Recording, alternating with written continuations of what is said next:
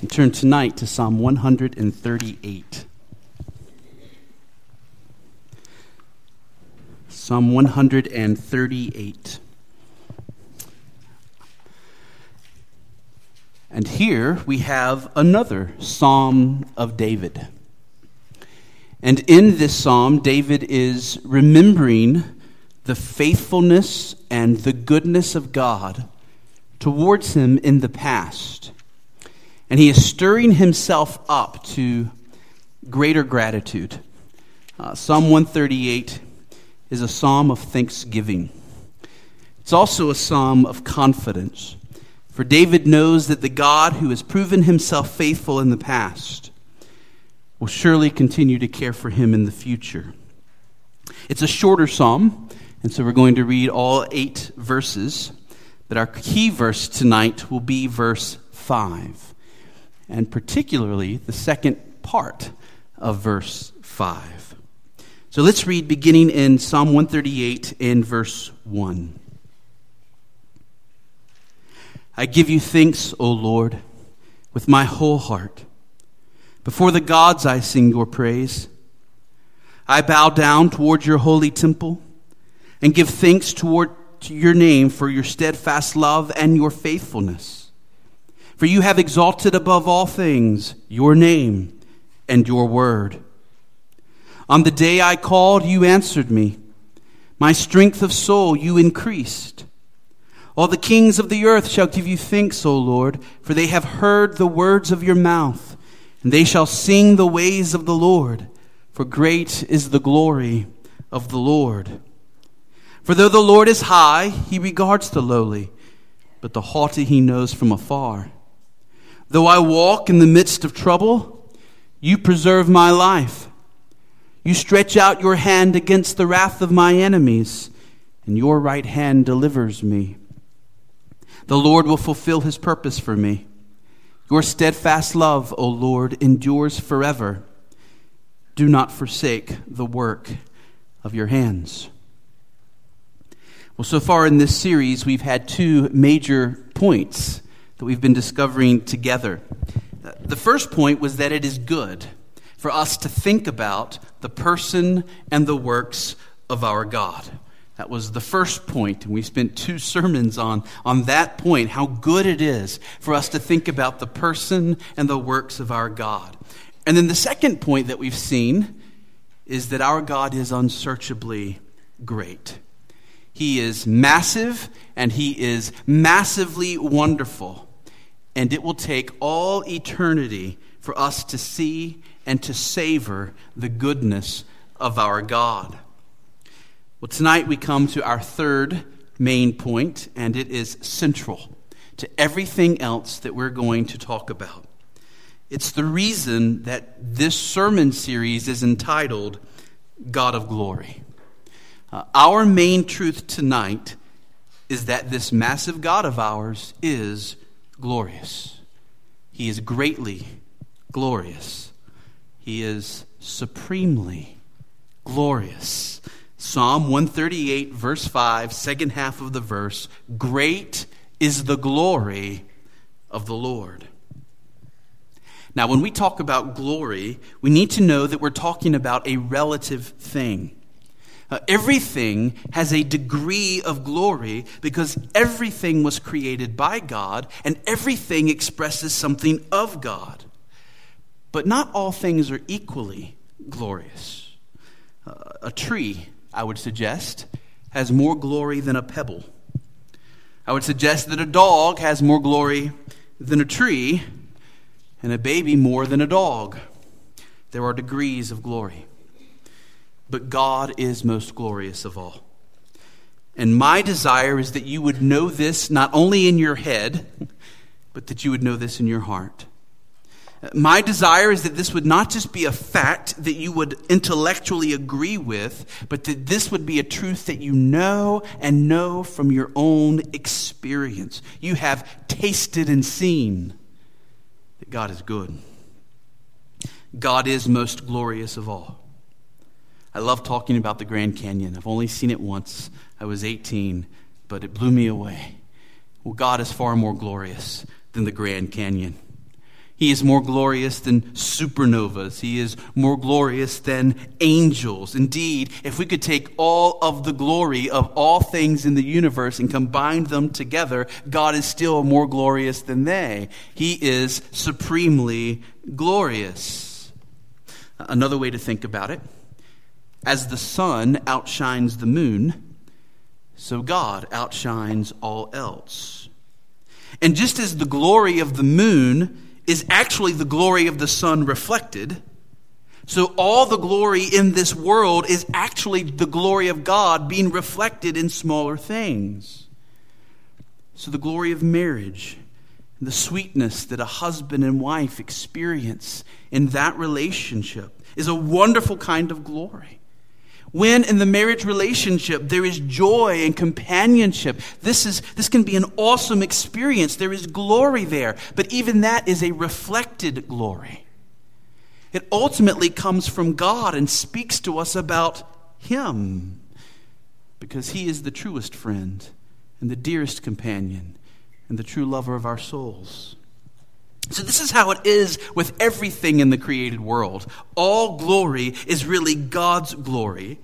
And the particular glory of any particular thing does not compare with the total sum glory of all that is God Himself.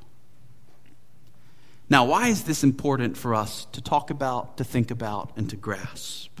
Well, let me give you four reasons that we need to know and believe Psalm 138, verse 5 Great is the glory of the Lord.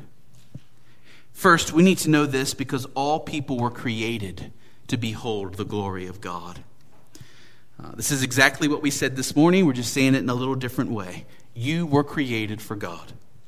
You were created to be a beholder, one who sees and experiences God's glory and responds in eternal worship.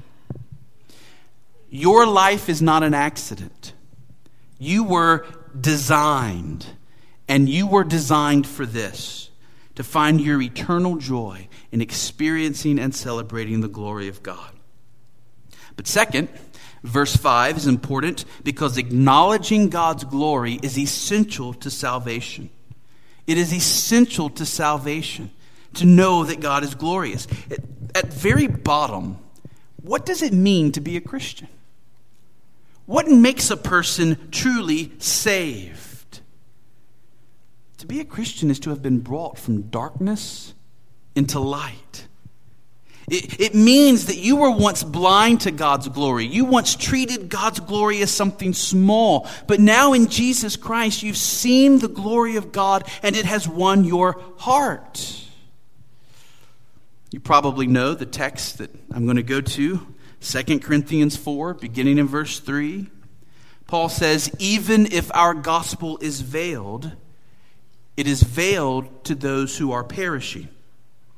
In their case, the God of this world has blinded the minds of the unbelievers to keep them from seeing the light of the gospel of the glory of Christ, who is the image of God.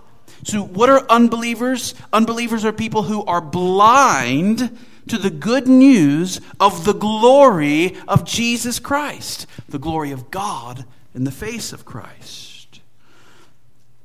For what we proclaim is not ourselves, but Jesus Christ as Lord, with ourselves as your servants for Jesus' sake. For God, who said, Let light shine out of darkness, here's what makes us Christians. He has shone in our hearts to give the light of the knowledge, the knowledge of what? What is it that we've come to know as Christians?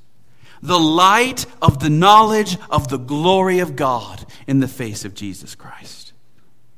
Paul says at bottom, here is what makes a Christian a Christian. We have now come to see something of the glory of God. According to that passage, here's what God has done for the saved person. He has shone in our hearts. So he's, he's turned on the lights. And that light has caused us to have knowledge. And that knowledge is of His glory in the face of Christ. It's the glory of His mercy, the glory of His grace, the glory of His power, the glory of His justice. We've tasted and seen something of God's goodness. And that's absolutely essential to what it means to be a saved person. Well, third, Verse 5 is important to know because the treasuring of God's glory is essential to Christian living. It is essential to Christian living. Where do we find the power to resist temptation? Where do we find the desire to be in our Bibles and on our knees? What keeps us coming back to church? What drives us to witness to our friends or to support world missions? In other words, what is the fuel of the Christian life? What keeps us doing the good works that we ought to be doing as believers? Is it not this very thing that we have come to treasure the very glory of God?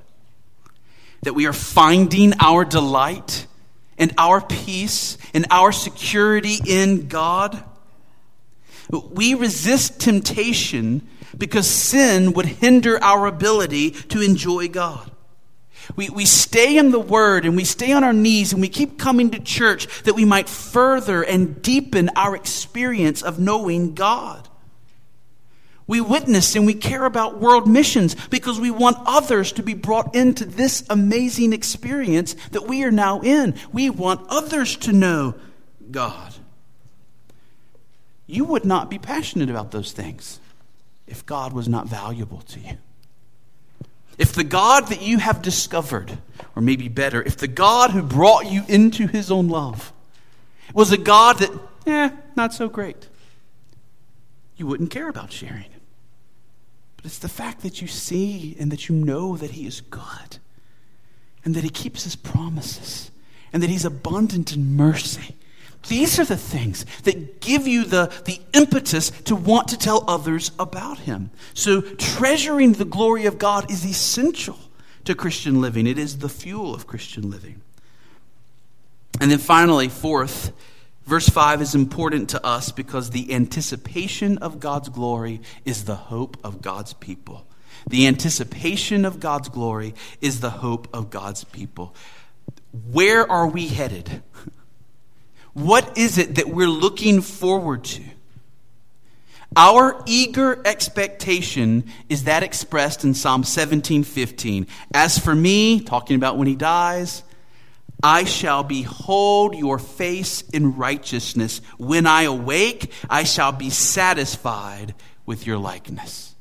What is our hope as Christians? Our hope as Christians, and by hope I don't mean a wish, I mean a promise of God that is guaranteed, what we are looking forward to as Christians is that when this life is over, we will open our eyes in the next life and we will behold the face of God and experience glory like we've never experienced it before. Now, what is God's glory? What am I even talking about? Well, put very simply, and theologians have, have given all kinds of definitions for the glory of God over, over the centuries, but, but put very simply, God's glory is the greatness and beauty of his character. It is the greatness and the beauty of his character.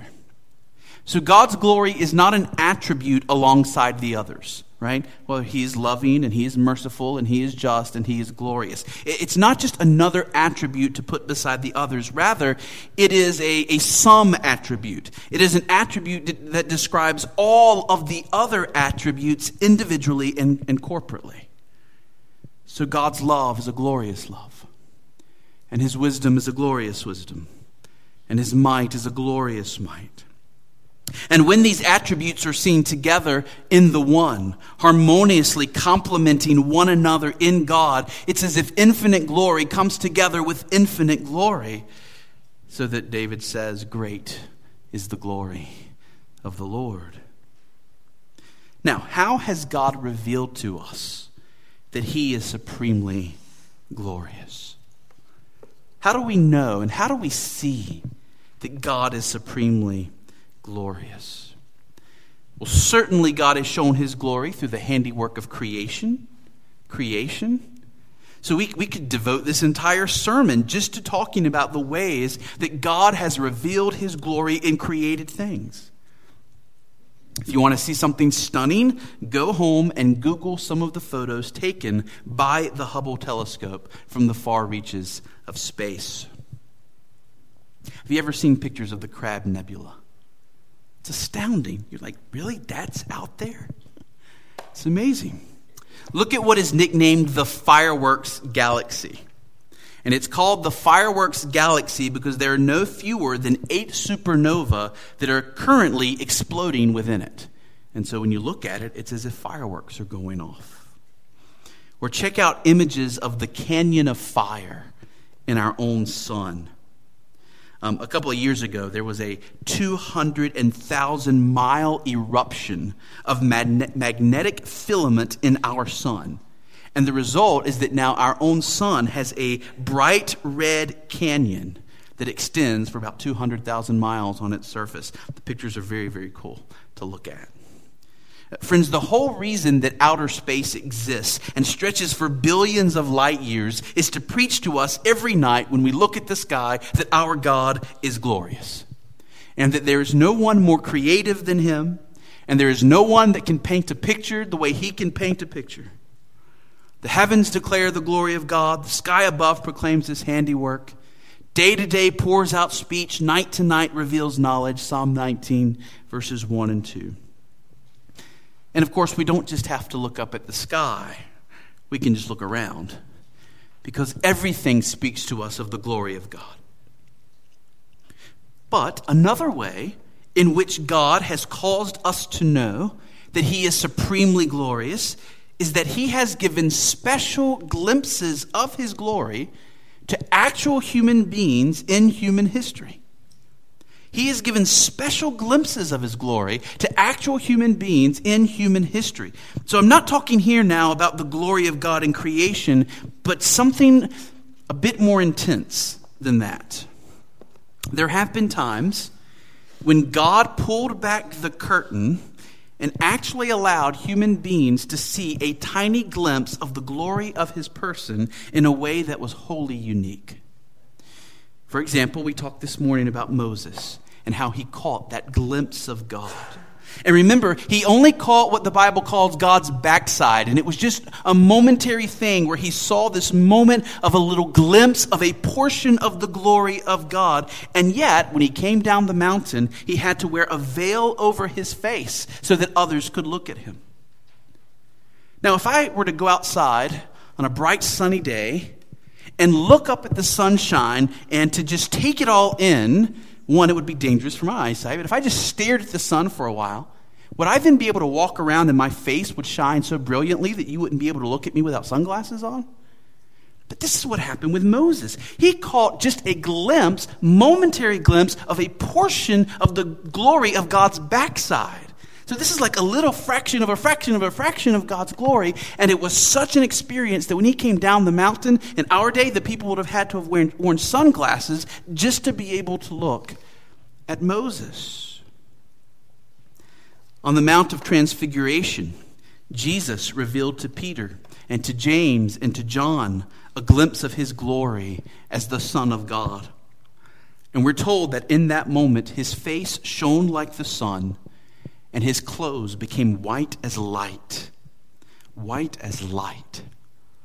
So God has given real human beings in space and time special glimpses of his special glory. But there is another way that God has revealed his glory to us. It's in the pages of the Bible itself. In the pages of the Bible itself. Even more than in creation. And even more than in those brilliant revelations given to that special few Moses, Peter, James, and John we have God's glory unveiled for us in the pages of the Bible. In the Bible, we go further into God's glory, discovering the glory of God's grace, the riches of His mercy, in a way that would not have been able to be known just by looking at the planets, or even just by seeing bright light Apart from in the Lord Jesus Christ himself, you will not find the glory of God more clearly revealed than in the pages of the Bible. And in passage after God breathed passage, we find the glory of God set before us as something greatly to be desired. And so this is why you have outlines tonight, because I'm going to tick off a lot of these. Are you ready? 15 different points about how the greatness of God's glory is seen in the various passages of the Bible. And my point here is just to emphasize tonight how supremely glorious our God is as revealed in the Bible. Here we go. Number one the greatness of God's glory is seen in that some of the most miraculous and awe inspiring acts of God in Scripture are recorded for us as expressions of His glory. Some of the most miraculous and awe inspiring acts of God in Scripture are recorded for us as expressions of His glory. So we finished our study of Exodus 1 through 15, and we saw the Red Sea split open by God, and we saw God's people walk across dry land while the waters stood like a wall on each side of them. And then they get to the other side, the waters come down on the Egyptians, Israel is saved, and Moses says this Who is like you, O Lord? Among the gods. Who is like you, majestic in holiness, awesome in glorious deeds, doing wonders? Moses says, That amazing thing we just beheld, that was an expression of the glory of God. Number two, the greatness of God's glory is seen in that fire is often used as a visible expression of God's glory. Fire is often used as a visible expression of God's glory. So think about fire. Think about its light. Think about its heat. Think about the power of fire and how intense it can be and its ability to overtake and overwhelm everything around it. There were a billion possibilities that God could have used to be a picture of His glory. But the one the Bible seems to use most often is this picture of fire. Think about the burning bush, where there's the pillar of fire. And then the people of Israel gather at Mount Sinai, and God's presence comes to Mount Sinai. And we read in Exodus 24, verse 17 Now the appearance of the glory of the Lord was like a devouring fire on the top of the mountain in the sight of the people of Israel.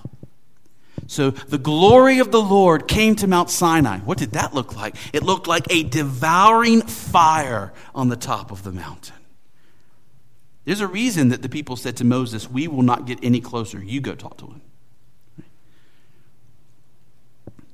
Light, light is also used regularly. Exodus 128 speaks of God's glory as the appearance of brightness all around. And how bright was it? Ezekiel says, When I saw it, I fell on my face. Each Christmas, we read that an angel of the Lord appeared to the shepherds. And we read that the glory of the Lord shone around them. And then we read, they were filled with fear. And we usually point out the angel part of that, right? That this angel is speaking to them. And so that caused fear. And certainly that was a part of it. If an angel spoke to me, I would be afraid too. Angels cause fear. But actually, immediately in the text, it seems to be more the fact that it was the glory of the Lord shining around them that caused them to be afraid. The very glory of the Lord, bright and brilliant, resplendent and piercing, shining upon them. Number three.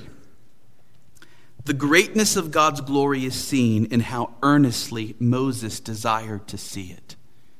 And how earnestly Moses desired to see it. So Moses is up on the mountain and he's speaking with God in Exodus 33. And Moses basically tells God that if his presence will not go with Israel, there is no reason for Israel to go anywhere. What will the promised land be if God does not go with them? It is in God's presence, in His glory, that, that things are truly good. And then, in the midst of this discussion with God, Moses suddenly lets out this passionate plea Please show me your glory. It was what Moses wanted more than anything else. And I would suggest that it should be what we want more than anything else. And that the constant cry of our heart should be Please, Lord Show me your glory. Number four. The greatness of God's glory is seen in that when it filled the tabernacle and later the temple, no one could enter. The, the intensity of God's glory was such that none could enter into it when it came as a cloud upon the tabernacle and the temple. Number five, the greatness of God's glory is seen in that it is regularly placed alongside God's power. Alongside God's power. So, so what words can we use to describe the power of God? Well, the strength and the might of God is infinite. Nothing is impossible for God. God's, God's might, God's power is, is, we have no words to describe it.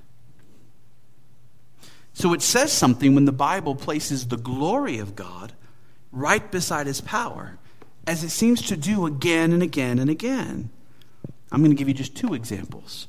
1 Chronicles 29 11. Yours, O Lord, is the greatness and the power and the glory. Or 2 Thessalonians 1 9. They will suffer the punishment of eternal destruction away from the presence of the Lord and from the glory of his might. Number six. The greatness of God's glory is seen in that God is called the King of glory the King of glory. So everything has a degree of glory, but God is the King of glory. You know the passage, Psalm 24, 7 through 10. Lift up your heads, O gates. Be lifted up, O ancient doors, that the King of glory may come in. Who is this King of glory? The Lord, capital L, capital O, capital R, capital D. Jehovah, Yahweh, strong and mighty. Jehovah, Yahweh, mighty in battle. Lift up your heads, O gates. Lift them up, O ancient doors, that the King of glory may come in. Who is this King of glory? Jehovah, Yahweh of hosts, he is the King of glory. Number seven. The greatness of God's glory is seen in that it is presented to us as something to speak about all the day long. What kinds of things are worthy of us talking about them all day long? We typically only do that when there is something big to talk about, right? When we have some big news, when, when something major has happened, we might speak about it all day long. We talk about it with our family in the morning. We talk about it with folks at work. We talk about it in the evening before we go to bed. It's big. We talk about it all day long. Well, God's glory is presented to us in the Bible as something to talk about all day long. The psalmist says, Psalm 71, verse 8, My mouth is filled with your praise and with your glory all the day. Number eight, the greatness of God's glory is seen in that all the kings of the earth, with all their glory, will one day stand in fear of the glory of God. The greatness of God's glory is seen in that one day all the kings of the earth will stand in fear of the glory of God. So we see the greatness of God here by comparison. So take the glory of the British monarchy, or even the glory of Napoleon, or the glory that King Solomon had when he ruled over Israel. Take the glory of the U.S. presidency at the end of the day, those who held these most glorious positions in the world will stand in fear of one whose glory far surpasses theirs. So you might tremble to stand in the presence of some human king. You might tremble to stand before the dreadful sovereigns of this world. But there will be a day when the most powerful men and women who ever lived will tremble to stand in the presence of the King of Kings. Psalm 102, verse 15, is just one example. Nations will fear the name of the Lord, and all the kings of the earth will fear your glory. Number nine, the greatness of God's glory is seen in that his glory is eternal as opposed to all other glories. His glory is eternal. The borrowed glory that other things have in this world won't last, but God's glory lasts. So, Psalm 49, 16 and 17 Be not afraid when a man becomes rich, when the glory of his house increases. For when he dies, he will carry nothing away. His glory will not go down after him. So, no matter how glorious we may be in this life, no matter how the, this world may laud us and say we've made it, our glory will not go with us after death. 1 Peter 1 24, all flesh is like grass, and all its glory like the flower of grass. The grass withers and the flower falls, but the word of the Lord remains forever. So the glory of a rich man dies with him. On the day of judgment, God's not going to show any partiality because that person was wealthy in this life. And the glory of all flesh is like the flower of grass which withers and falls. But what about God's glory? 1 Peter 4:11 To him belong glory and dominion forever and ever. Amen. Or, and I love this verse, 1 Peter 5, verse 10. Listen to this. And after you have suffered a little while, the God of all grace, who has called you to his eternal glory in Christ, will himself restore, confirm, strengthen, and establish you. We could preach 10 sermons on that little phrase, who has called you to his eternal glory in Christ. What is God's plan for you? What does God have in store for his children? He has called us to this eternal glory in Christ. This is what we were saved for. To see and savor and experience, even to take part in God's eternal glory in Christ. And the point is, that's eternal glory. It never fades, it never withers away, it will be forever. Number 10. The greatness of God's glory is seen in that desiring anything else above it is wicked. To desire anything else above God's glory is wicked. We'll see this a little more clearly in a later sermon, but let's just talk for a moment about it here. What is sin at its root? Sin at its very root is trading the glory of God for anything else it is to prefer anything above God's glory.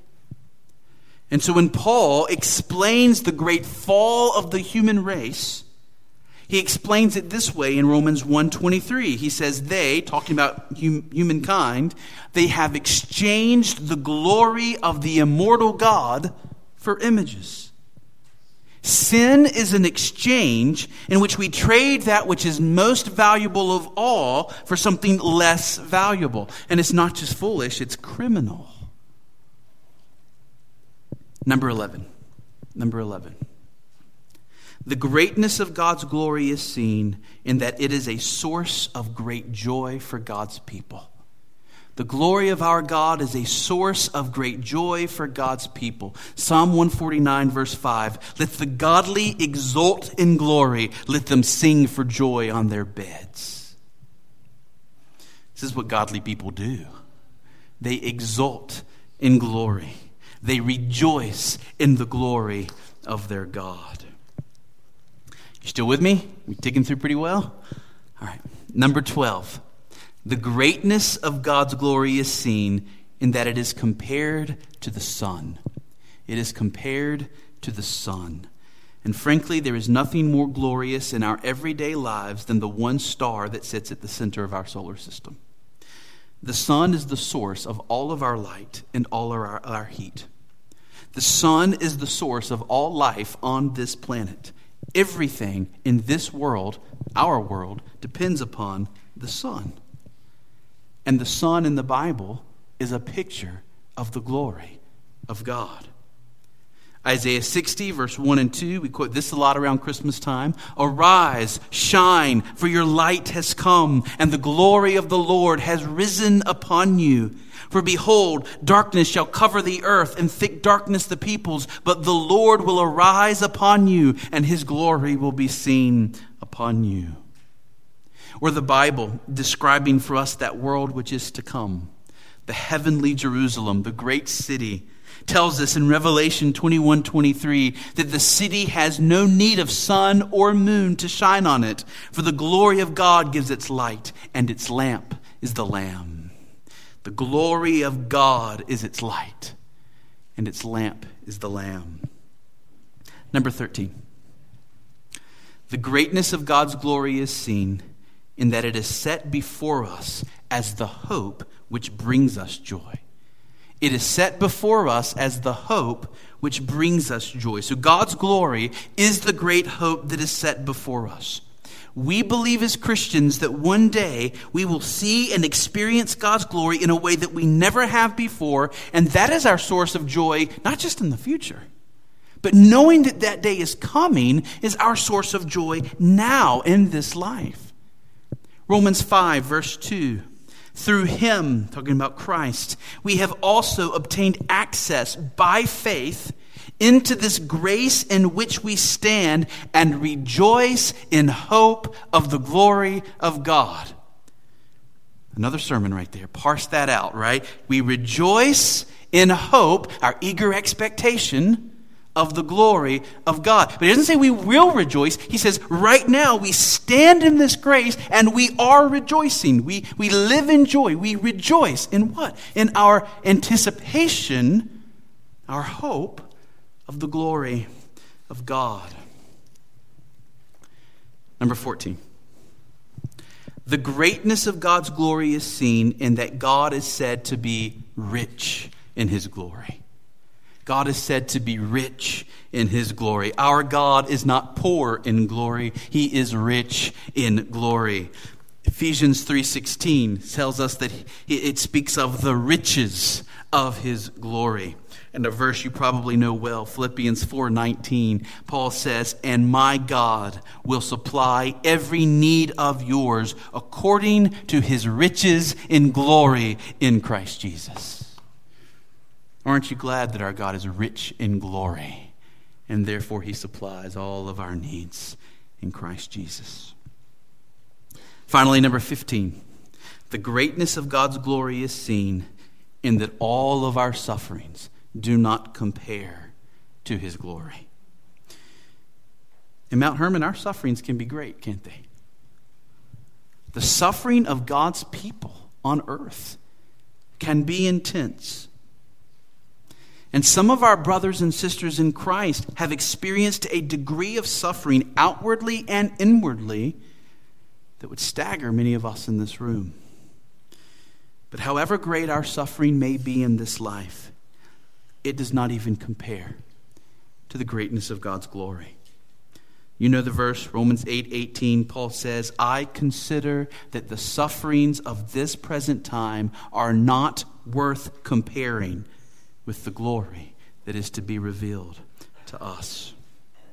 So the greatness of God's glory is revealed in creation it has been revealed through special glimpses given to a precious few in the pages of the Bible, and especially God's glory is revealed to us in the pages of the Bible as the most precious, valuable thing of all. And now I have to add this, and we're not going to unpack it tonight, we're going to unpack it later, but we have to say that the final and grandest way in which God's glory has been revealed to us is through the revelation of His Son, Jesus Christ. The Bible reveals to us God's glory through instruction and through teaching, but ultimately the Bible is a signpost pointing us to Jesus. Ultimately, the Bible is a door that brings us to Jesus. It is in Jesus that the glory of God is actually found. The Bible teaches us about God's glory. The Bible points us to God's glory, but Jesus wears God's glory. Jesus possesses God's glory. The glory of God proper is found in Jesus Christ. It is centered on Christ. It is, it is in Christ alone.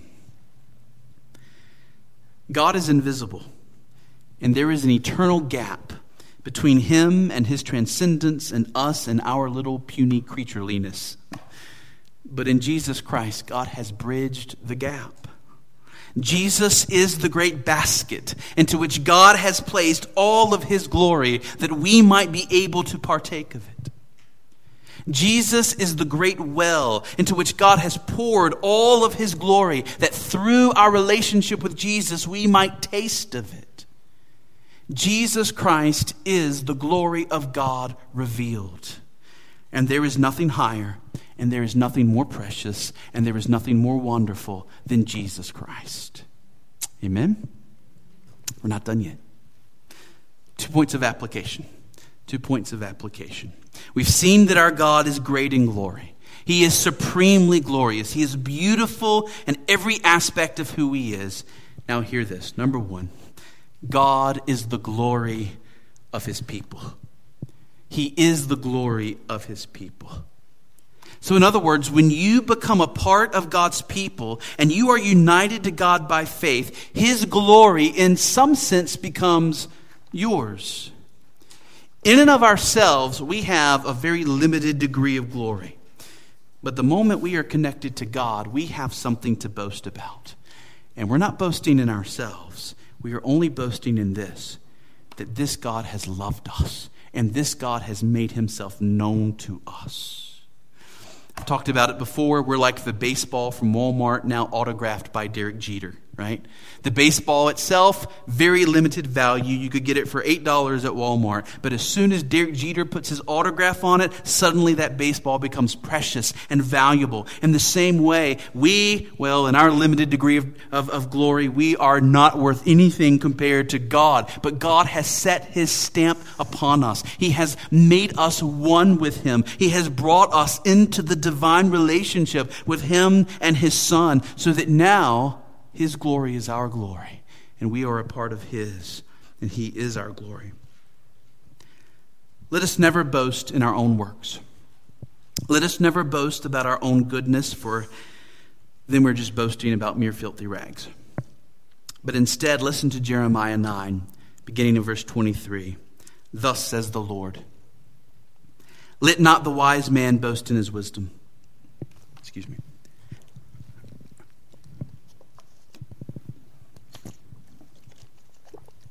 Try it again.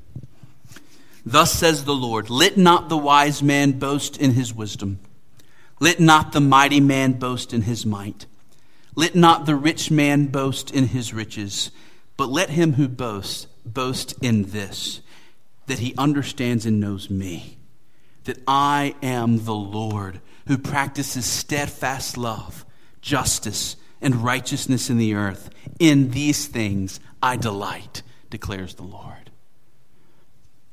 Psalm 3 3, but you, O Lord, are a shield about me, my glory, and the lifter of my head. Can you speak that way tonight? Can you say, God is my glory? And I will not boast about anything that I am or anything that I've done, but only who God is and what He's done for me.